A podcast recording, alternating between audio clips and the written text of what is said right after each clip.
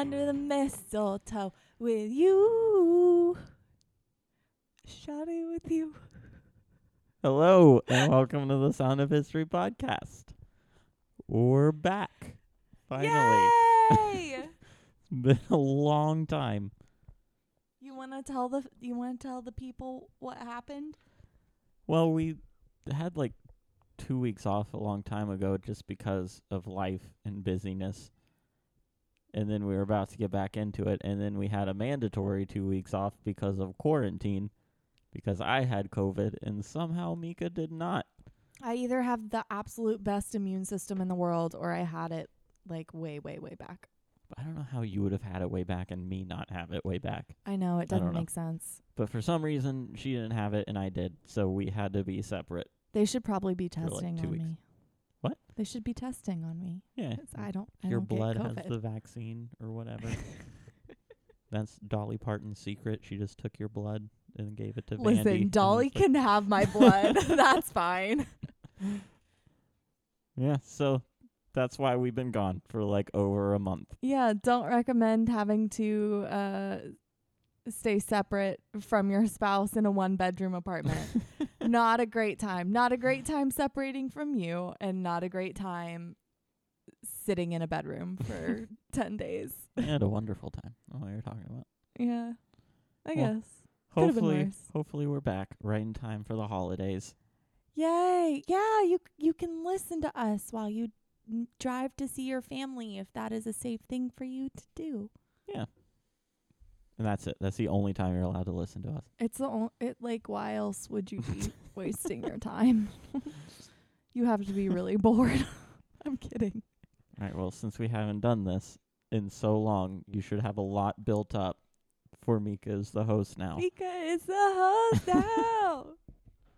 I think on this I think that this episode of Mika is the host now is solely going to be Christmas music recommendations Oh, because I'm very passionate about my Christmas music and this is the only time that it's applicable. It's holiday music to you. No, to me it's Christmas music. um um starting starting off on a really high note um my absolute favorite Christmas song is How Many Kings by Downhere. I think it's beautiful. Um it is of a very religious um Persuasion. Yep. It's it's so beautiful. It's absolutely my favorite. Um highly recommend that one. Um on a different note, instrumental Oh Holy Night by John Fahey and Richard Ruskin on Spotify. It's beautiful. I don't know, it's just a really nice instrumental. Cool. Yeah, and then um Mistletoe by Justin Bieber. Get over yourself if you don't like that song. It's wonderful. Also, I think the ultimate Mariah Carey Christmas song is Oh Santa Okay. cuz I am absolutely tired of hearing ah I can't remember what it's called. All I want for Christmas. Everyone knew what I was talking about. It's fine. Sure. Oh Santa is better. It is. It's better. Is it better or is it just less played out? I don't know. And then finishing really, really strong. Um, the Oh Hellos have a absolutely delightful four song EP of just really beautiful, like folky versions of hymns that all like blend into each other and it's absolutely a beautiful piece of music. That's probably my favorite album besides the ultimate Christmas album, A Charlie Brown Christmas. Charlie Brown Christmas is like the ultimate Christmas album, but everyone should already know that. It's the ultimate Christmas album for you. No, it's the ultimate Christmas album. I disagree. It's the ultimate Christmas album for me and anyone with sense, and for Vince Guaraldi. Okay, well is that That's it. that's Mika's Mika's no longer the host now? This was a really important one for me. Thank you for letting me have this platform to to share what I'm passionate about. okay. Mika's no longer the host now. So now, do you remember what we've been talking about? I don't remember when it was like a week in between. I definitely don't remember when it's been like a month and a half. Our last episode was um about Muddy Waters. So we did like a blues part 2. And we're in the middle of our slow march up to rock and roll. Rock and roll. We're a few episodes away from that, so we'll probably get there in like 3 months. Yeah. Yeah, I don't remember who Muddy Waters is. I don't even know what's happening. He happening. was a legendary Chicago blues musician. I feel like many of the musicians we've talked about are from Chicago, so Yeah. I don't know. Well, I mean, we talked about the blues and that we, like our blues part 2 is mostly about Chicago, blues. Chicago blues. Yeah. yeah. We talked about uh, who was the other guy? that- Howlin' Wolf. We talked about him a little bit. So we're gonna continue. I'm focusing. I'm sorry. We're gonna continue our build up to rock and roll by talking about one of the biggest and most influential genres of this time period. Blues Part Three. No, rhythm and blues. R and B. Yeah. So what do you know about R&B? What is your definition of R&B? Name our children Jackie and Wilson. Them on rhythm and blues. That is not a description. it's not even an Listen, that's what I think of. yeah, it's not. Pretty and sure that's not a rhythm and blues song, and it's not a definition of rhythm and blues. So I don't know what I'm supposed to do with that. that's what you're getting. So what? Who is an artist you think of when you think of R&B? Do you know any? Beyonce. I don't know if that counts. Yeah, uh, we'll count that. If She's pop, but I guess R&B too. Okay, well, I mean, the R&B of today is kind of different than the R&B of back then. Mary J. Blige. yes. So this this is also going to be a very short episode. So we're gonna, you know, depending on how often and how much you derail it, this is going to be a short Oh, episode. get ready. It's a short script anyway, because this was a very hard genre because it's not really a genre, and we'll get to that. But it's still important to talk about, and you know, we'll ease people back in. They've taken a long break from our podcast, so we'll ease them back in with a nice short one. Or Uh oh. I could be the worst podcast co-host in the history of the world and not pay attention in the slightest. That doesn't make you the worst. That just makes it normal. You never pay attention. I do. I just don't retain it. Okay. So R&B at this time, which you know, I feel like it needs to be said, we're in like the 50s ish. Like early mid 50s, maybe a little 60s when we talked about the Temptations, but mostly the 50s. So R&B at that time was more of a catch-all term for music that people didn't really understand all that well.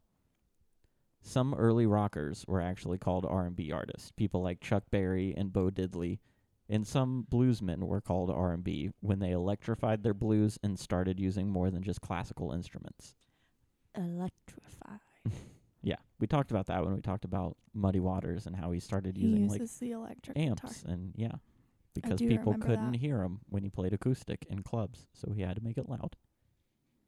Even some doo-wop artists were considered R&B, if like depending on who you asked. That seems like the opposite of R&B.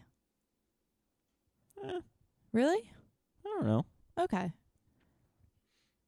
Like I'm just thinking of like the Temptations because they're I guess the they biggest yeah, doo-wop artists I can think of, and they were very I R&B. still don't necessarily think of them when I think of doo-wop, which is silly 'cause I hear it, but Yeah. they're just not where my mind goes. So anyway, R&B is very hard to define because it's pretty much all over the place. And anything you want to call R&B, there's probably some people who called it R&B at this point. Which makes us the perfect people to completely define it and say what it is. I definitely You're qualified feel very overqualified actually. considering your definition was a lyric from a non-R&B song. Listen, anything could be R&B in this time. So really, I was just doing a I was uh, th- this is a callback okay. to that when I u- I gave an example very early on. Okay. You're welcome. R&B as a style of music has been around predominantly in African American communities since like the 1930s. But the term, like the actual term rhythm and blues, wasn't used until the late 1940s when Billboard invented it as a musical marketing term. Basically, it was a way to categorize the music happening. So it wasn't like well, I mean, I guess that's kind of what all genre terms are like jazz became a term to describe the music that was already happening. The same with blues, I guess. So but like this is the first time where a company was like we're going to call this kind of music this. As a marketing term. yeah, and that's what Billboard did. R&B was thought up like the term R&B was thought up by a guy named Jerry Wexler in 1947. At the time, he worked on the charts for Billboard. He thought, along with growing public opinion, that the term race music, which was at that point the call, the catch-all term for any music created by African Americans, was demeaning and insulting. So in 1949, Billboard magazine made the change and started calling that category rhythm and blues instead. We talked a little bit about race music, but we talked about it a while ago, so I don't expect you to remember anything about it. But yeah, it's just like a race records were just when the companies realized that African Americans had money to spend on music. Now they started recording African Americans and marketing it to those communities. So rhythm and blues is kind of the same thing, just a less insensitive and demeaning term. And just as a little aside, Jerry Wexler went on to become one of the biggest names in music industry through the next 30 years. He was responsible for signing and producing acts like Bob Dylan, the Allman Brothers, Led Zeppelin, and Ray Charles. So he was went on to become a pretty big name. Who are the Almond Brothers? All men. There's no D. It's just all men. They're a popular group. I don't know. I mean, I know Okay. who they are, but I don't know how to explain them to you. We've talked a bit about it already, but rhythm and blues, along with most of American music, owes a great deal of debt to the to uh, like a period of time called the Great Migration. Do you remember what that was? Is that when people were moving to the north to escape like southern racism? Yeah, basically. Okay. The first Great Migration happened in the early 1900s when African Americans left the South in the face of Jim Crow laws to move to more urban centers up north. But the second Great Migration happened around the end of World War II, between 1941 and 1950.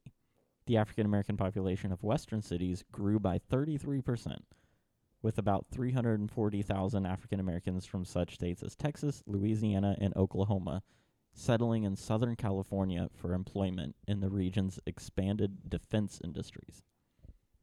So it was like Southern California was kind of booming because of all of the war production. So African Americans moved there for jobs. Similar patterns of migration took place in the Midwest to places like Chicago and Detroit, and in the East to places like New York City and probably like Philly and Boston and all the cities up there. what was that? Just wanted to experiment with some noises. Okay, okay. you put a microphone in front of me and you think I'm not going to make weird sounds. We're on page one and you're already bored. That's fine. I'm not bored. There's I just don't have anything to this, say. so It's not boredom. Just hang in there for two more nothing pages. Nothing to contribute. and so instead, I contribute. So at the beginning, R&B was closely tied to African American youth culture and played in a lot of honky tonks and after hours clubs. The youths. Yes. Youths. Those darn youths. Because of that association, R&B was considered lowbrow music, especially when, when compared with jazz, which was considered the more highbrow form of musical expression, specifically for African Americans. Do you find yourself doing the adult thing now where you're like, oh, I hate what kids are listening to? Sort of. I don't know. Like I have a weird perspective on it because like while I wouldn't there's some stuff that kids listen to that I'm like, yeah, I get it. I like it. Mhm. But then there's some stuff like the like the SoundCloud rap stuff, like Lil Peep and Lil Uzi Vert and Gucci Mane and all these rappers. Little who what vert? Uzi? Lil Uzi Vert, yeah. God, I'm so Th- There's old. a lot of people like that where I'm like, I just don't get it. But at the same time, I understand because like it's just loud, emotional, aggressive music made to piss off parents. That's basically what you listen to. It's what I listened to as a kid, yeah. But like, so like I get it. I'm like, yeah, but it's not for me, so that's why I don't like it. It's not like for you. That's a I'm not good a teenager trying to piss off my parents, so this music isn't for me. That's why I don't like it. That's a good point. But yeah, so sort of like I understand both sides. I understand why parents and adults would be like, I don't like this music, but then I understand why kids do. I'm coming around a little bit. I think it's partly because of TikTok.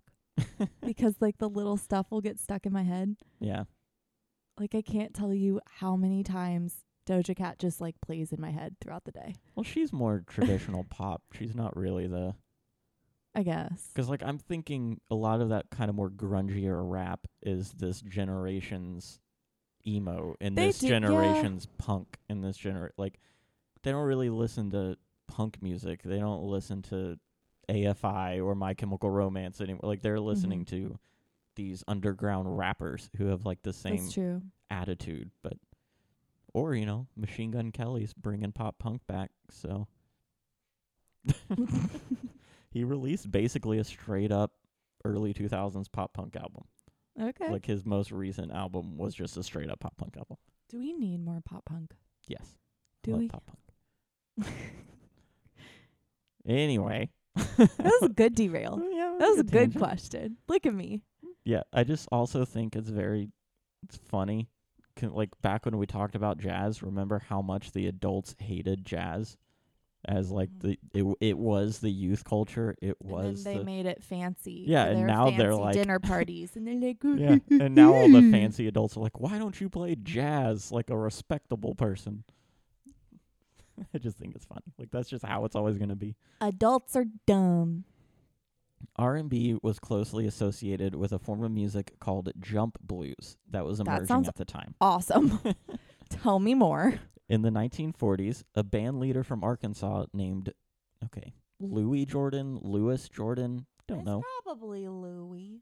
I don't. I feel like it's normally Lewis. It's just we're conditioned because of Louis Armstrong to think it's Louis. I don't Let's pretend that we're best friends and that we can use nicknames. We are best friends. I know that we're best friends, but we need to pretend that we're best friends with good old Louis Lewison. Can we just call him Lou then? Yes. Okay.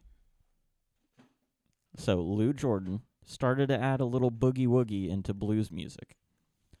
His small group of musicians were one of the pioneers creating this new sound. They incorporated humorous lyrics and upbeat rhythms. Humor and music. what? Yeah, they're the first Lonely Island. they were massively successful, and apparently, Lou might rank fifth on the list of most successful African American recording artists of all time. Behind who? Well, I saw that in an article and can't actually find the list. Like I just saw that stat cited, but uh, like I looked everywhere and I couldn't find who actually did the research to come up with that. So I don't know. Bummer. that seems like it can't possibly be true. But like Drake has Drake, Beyonce, like these people are like modern African American artists are selling an insane amount of money. They're So just selling their money. yeah, exactly. But you know, who knows? Might be true. Maybe he was that popular for such a short period of time that he just he is the fifth most successful. Who knows?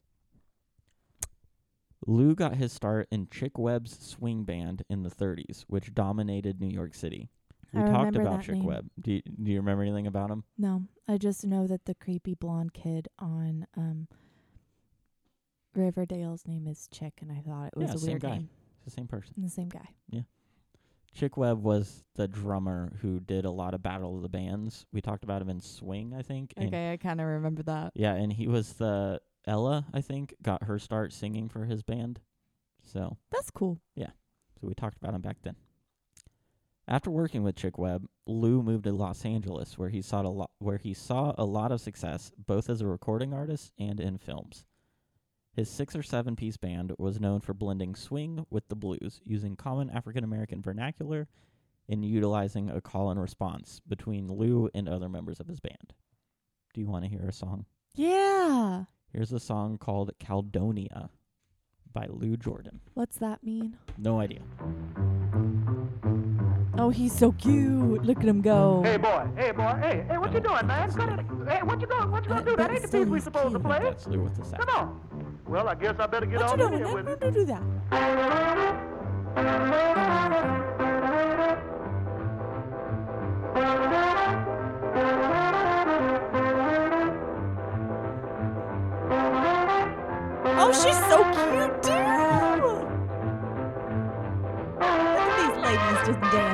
Having a good time. Is just a good old fashioned jam sesh.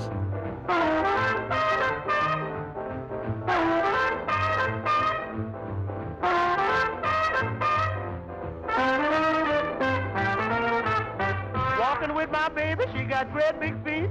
She's long, lean, and lank, and ain't had nothing to eat. But she's my baby, and I love her just the same.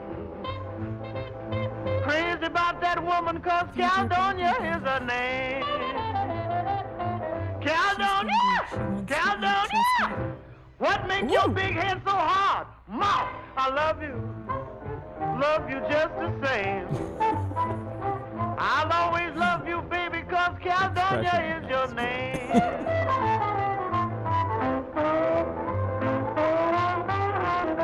All right, that's Caldonia by Lou Jordan and his band.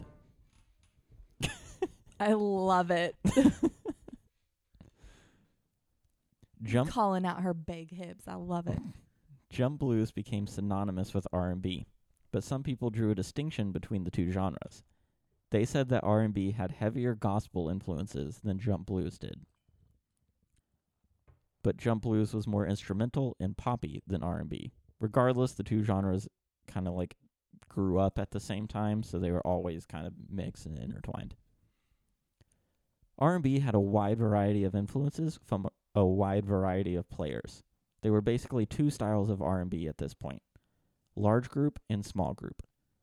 Can you guess what those mean? It means that that Lou had like eight people in his band, and some people only had like three.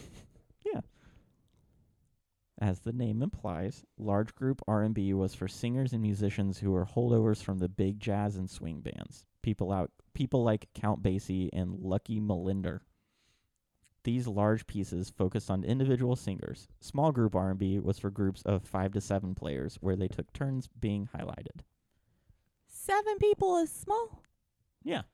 Okay. So I guess Lou technically would have been a small band.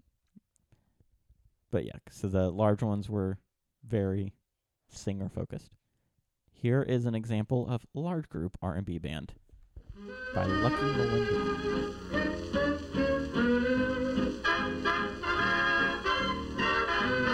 A big fat mama.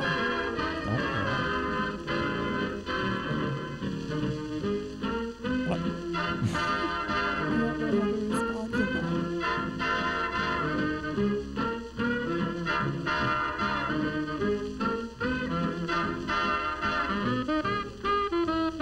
I think he's being hypocritical because all of those mamas have very big fat mama. I want a big fat mama. I want a big fat mama. I don't appreciate him singing this to me with his skinny I want a big fat mustache. mama to tell my troubles to. I don't trust him to respect women. Gotta be big and round. One who can really go. Stop teaching the youth to disrespect women. Look at these ladies. Oh, oh, she she got a booty. Okay. Cool in the summer, warm in the fall, hot in the winter, and that I'm serious. That is the face of a douchebag. she's fine as I think that's. Trevor Bacon, if I had to guess. and she's mine, all mine. Big fat mama who set my soul on fire. Y'all know what I'm talking about. That skinny little mustache, and you're just like, ooh, you're gonna say they're something disrespectful. No, but you know, you know. Right, well that's Lucky Millinder.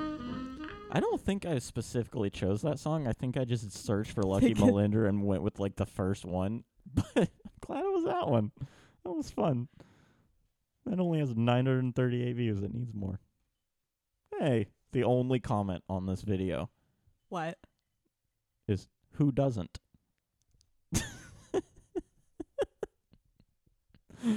That's the only comment on that video. You good down there? I'm just picturing like an older man who just learned how to use YouTube Yeah. and thinks that he's talking to everyone, and so like, All 900 people who watched that video. yeah. All right.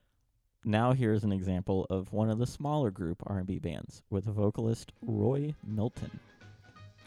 Let's see if he knows how to treat a lady. I don't think it's gonna be about a big fat mama. Oh, I like this. I dreamed of heaven, saw my baby there. I dreamed of You see how heaven, it's like saw my already baby pulling out there. different instruments. In the first one, it was just it was She all blended with the singer standing up.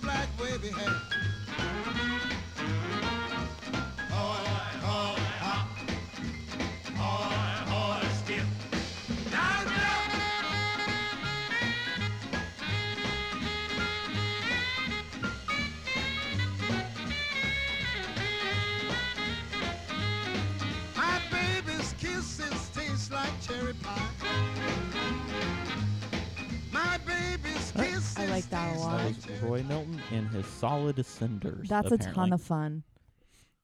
The birth of R&B was really centered around the big cities, but most notably Los Angeles, where a lot of the labels were now based out of. Of course, there were still chess so it begins. Yeah. of course, there were still Chess Records in Chicago, which we already talked about. And they were one of the biggest labels at the time, but they prided themselves on more traditional blues. They didn't have a lot of swing sound. They're not about the youths. well, I mean, they are They're purists. because They, they, want are their classic. they're the ones who kind of birth rock and roll. Oh. So, Los Angeles at this time was the home of music in general. Most of the labels and industry execs lived and worked there. Because this was also the point where like Hollywood was exploding Mm. and pretty much any successful music artist was in at least 5 films. So it like they're just all kind of it was easy for those two industries to just kind of merge in the same place. It's like the opposite of now. Yeah. Now you start off on Disney and then you go into your pop career. Yeah, basically. Or Nick, sorry, Ariana. But in 1947, the I I wrote the song of a Turkish immigrant, but I think it's the son of a Turkish immigrant. Founded Atlantic Records, which switched the power back to New York City. Jerry Wexler, who we already talked about, do you remember him? No. He's the guy who came up with R&B, the name. Okay. Jerry Wexler started working for Atlantic Records, and he helped push R&B forward, breaking new ground. Atlantic paid a lot of attention to the sound quality of their records, so they were notches above everyone else. Brand new concept to actually care what the records sound like. That's amazing. Why would we care what the music sounds like? Towards the towards the 50s, R&B started to be known as any music by and for African Americans, not aimed at teenagers, since rock and roll had started to corner that market. R&B, with its gospel and jazz influences, couldn't hang with the electric energy of emerging rock, so it took on a more mature and sophisticated sound. Towards the end of the 1950s, rhythm and blues started dispensing with the horn section, moving away from the big jazz and swing bands, and this led to the modernization of rhythm and blues. The early to mid 1950s is when a lot of the well known revolutionary performers started to make their name. People like Ike and Tina Turner, Chuck Berry, Ray Charles, Fats Domino, and James Brown. I do know those names. Yeah. So that's kind of when rhythm and blues like made a name for itself. It wasn't a catch-all term. It started kind of like developing like it had its own sound, but it was its own sound was basically swing bands and jump blues, but like this is when it was like now we're going to merge that and like make something new and different and actual new its own genre kind of thing. And at this point it gets a little bit harder to track rhythm and blues until its rebirth as the style we kind of know it as now. It was just so broad and all encompassing. It was basically race records but exploded. Anything with African American roots could be considered R&B. Essentially it served as a category term to make it easier on Billboard and other magazines to like Segregate. yeah, well, to describe music, to say like that's what this, because there was just so much coming from the African American communities that they were like, we don't know what to do with this, so rhythm and blues. It's kind of like young adult in fiction now. It's like ah, I don't know what this is. We'll just say it's young adult and make young people buy it. So R&B could be whatever you wanted it to be, but it's important to talk about it because it includes so many emerging styles that were so influential. It to like it influenced things like soul, rock and roll, and even eventually hip hop. Once styles within R&B started to be filtered out into their own genres like rock and roll and soul and funk and all of that stuff, you started to see a more distinct R&B style emerge out of all of that. But that happened way later, so we're not going to talk about it right now. Like when? Yeah, probably like 80s. Hmm. I mean, really, like the R and B boom was probably like '90s to early 2000s with bands like Boyz II Men and all those. All right. Boys well, to men and all those. well, there's another like group I'm specifically thinking of in my head, but I cannot remember their name for the I life of wouldn't me. be able to. All right. Well, that's our little bit about rhythm and blues. Next week, Mm. well, in Next in week. quotes. Next week, Okay. coming up next. Coming up next. Hold on, that's hold how on, we hold should on. say it. Well, how do how do reality shows normally? They normally say like next week.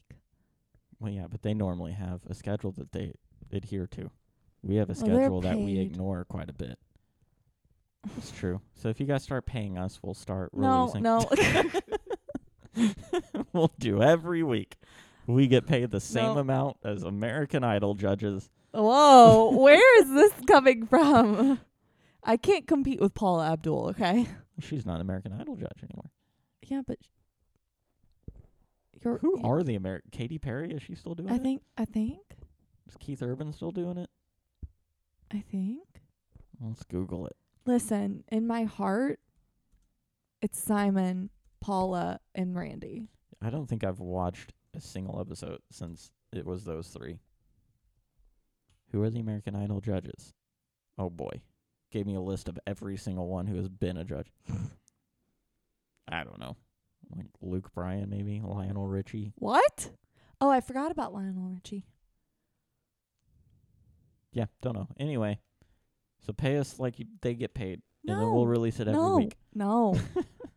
I'll throw up an OnlyFans and you can pay us there. Whoa. All right. Well, next we need to turn this off before you start making any other promises. Next episode is going to be about Little Richard, who was a character, and I'm excited. I've been hearing about, about Little Richard.